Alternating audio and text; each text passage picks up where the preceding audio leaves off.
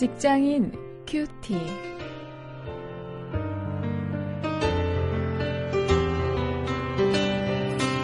여러분 안녕하십니까? 3월 25일 오늘도 계속해서 마태복음 22장 15절부터 22절까지 말씀을 가지고 오늘은 정교 분리의 원리는 무엇인가 이런 제목으로 어, 우리 직업인과 우리 세상과의 관계에 대해서 한번 생각을 해보도록 하겠습니다.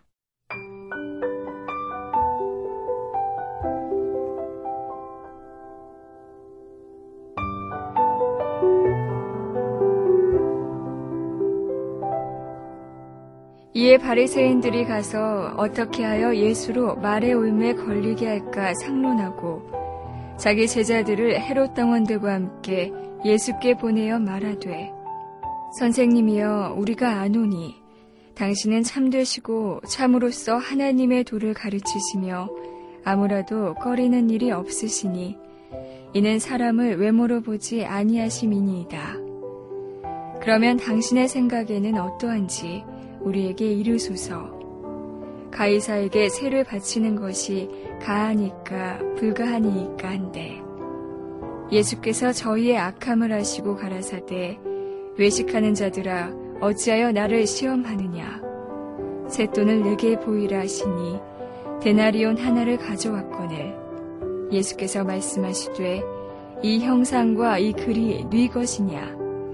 가로되 가이사의 것이니이다 이에 가라사대 그런즉 가이사의 것은 가이사에게 하나님의 것은 하나님께 바치라 하시니 저희가 이 말씀을 듣고 기이히 여겨 예수를 떠나가니라.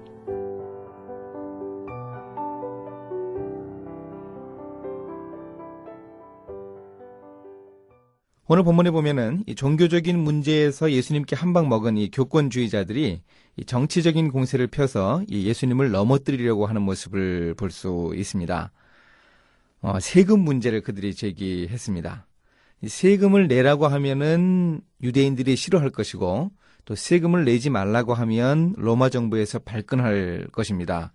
어, 예수님을 안 그래도 블랙리스트에 올려놓고 있는데 예수님을 반정부주의자로 몰아서 큰 핍박이 있을 것입니다. 어, 그러니 이 세금을 내야 되느냐 말아야 되느냐 하는 이 질문은 아주 교활하죠.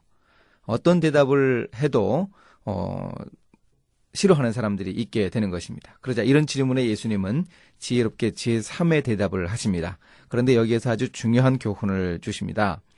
18절 19절에서 예수님은 쇳돈을 내게 좀 보여달라 그러십니다. 이 데나리오는 세금 징수를 위해서 로마 정부가 만든 은전이었는데요. 어, 이걸 이제 쇳돈이라고 표현을 했습니다. 그 동전에는 이 황제 이 티베리우스 누가복음 3장 1절에 나오는 어, 황제인데요. 이 황제 티베리우스의 얼굴이 있고 이런 글이 적혀 있었습니다. 티베리우스 가이사 아구스도 신성한 아구스도의 아들 이런 글이 쓰여 있었고요. 그런데 뒷면에는 이 티베리우스가 왕관을 쓰고 제사장의 옷을 입은 모습이 새겨져 있습니다. 그리고 거기에 대제사장 이렇게 쓰여 있었다고 합니다. 그러니 앞면은 정치적인 그런 지도자라는 얘기고 황제가요. 뒷면은 그 황제 티베리우스가 영적인 면까지 관할하는 어, 그런 대제사장이라고 하는 그런 의도를 이 셋돈이 가지고 있었던 것입니다. 그래 이런 모습에 대해서 예수님이 적절하게 정교 분리의 원리에 대해서 말씀을 해 주십니다. 예수님이 하신 말씀은 가이사의 것은 가이사에게 바쳐라. 그리고 하나님의 것은 하나님께 바치라 이것이었는데요. 먼저 가이사의 것을 가이사에게 바쳐라는 말씀은 정당한 세금을 국가에 내라는 것입니다. 어, 그러니 그 셋돈 그 동전의 앞면을 얘기하는 거죠. 그가 국가의 정치 지도자로서 리더십을 행사하고 이 백성들에게 정부의 역할을 통해서 그들을 돌보고 어 그들을 이, 이 그들의 복지를 위해서 애를 쓴단 말이죠. 바로 그런 면에서 세금을 내어야 한다는 것입니다. 오늘 우리가 세금을 내는 목적도 바로 그것 아니겠습니까? 그러나 이 당시 로마는 이 식민지에서 영적인 통치도 한다고 강변했습니다. 바로 그 동전의 뒷면이죠. 그 황제가 아, 자기가 섬기는 그 어, 신을 통해서 그 식민지 백성들의 영적인 면도 관할한다고 한 것입니다. 그러나 예수님은 하나님이 통치하신다고 지적을 하신 것입니다. 디베리오 어, 가이사가 어, 그렇게 하는 것이 아니라 하나님이 이 세상을 통치하시고 영적으로 다스리신다고 지적을 하시는 것입니다. 그러니 하나님의 것은 하나님께 바치라고 하는 것입니다. 그러니 예수님은 그 셋돈의 앞면은 인정을 하지만 뒷면은 인정하지 않는다고 하는 것입니다. 사실 이 온 세상이 하나님의 얼굴 아니겠습니까? 그러니 이 가이사의 것도 사실상 하나님의 것입니다. 이런 의미로 정교 분리를 우리가 이해를 해야 합니다. 정부가 간섭만 하지 않으면 교회는 이 정부의 불의에 대해서 선지자적인 외침도 포기한다 하는 것이 어쩌면 우리가 그동안 가졌던 이 정교 어, 분리의 어, 잘못된 그 오해된 원리가 아닐까 생각을 합니다. 어, 실제로 이, 이 독재 정권이 있을 때 우리 교회들이 그렇게 행동을 했죠.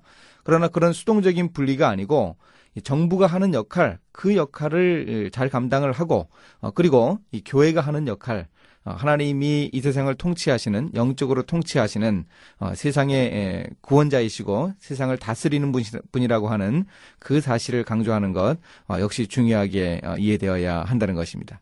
이렇게 우리가 정교 분리를 예수님의 세금에 관한 가르침을 통해서 확인해 볼 수 있습니다. 이제 말씀을 가지고 실천거리를 찾아봅니다. 이 나라를 위한 국민의 의무 그 동전의 앞면이죠. 이것을 잘 감당하지 못하는 것이 무엇인가 한번 좀 점검을 해보면 좋겠습니다. 또 내가 하나님의 나라를 위해서 헌신하지 못하는 것은 무엇인가? 이 온 세상의 창조주고 운행자이신 어, 그 하나님께 헌신해야 하는데 그렇지 못한 것을 찾아보기를 원합니다. 이제 함께 기도하시겠습니다. 하나님 우리 정부가 하나님의 일반 은총의 영역을 잘 이해하고 정부의 고유한 그 역할을 잘 감당할 수 있게 해 주옵소서. 공의를 세우고 국민들의 복지를 위해 애쓸 수 있도록 위정자들을 지켜 주시기 원합니다. 또 우리 성도들이 하나님의 나라를 위한 의무도 잘 감당할 수 있게 해 주옵소서. 예수님의 이름으로 기도했습니다. 아멘.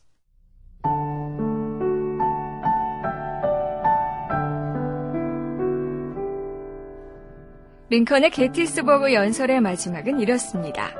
하나님과 함께하는 이 나라는 새로운 자유를 얻게 될 것입니다. 그리고 국민의, 국민에 의한, 국민을 위한 정부는 결코 이 지상에서 사라지지 않을 것입니다. 우리는 흔히 뒤에 문장만을 배웠고 영어로까지 외웠습니다. 그러나 링컨은 하나님과 함께하는 미국 정부를 얘기했습니다. 하나님의 일반 은총의 도구로 정부가 역할을 제대로 할 수 있어야 역사의 길이 남을 수 있을 것입니다.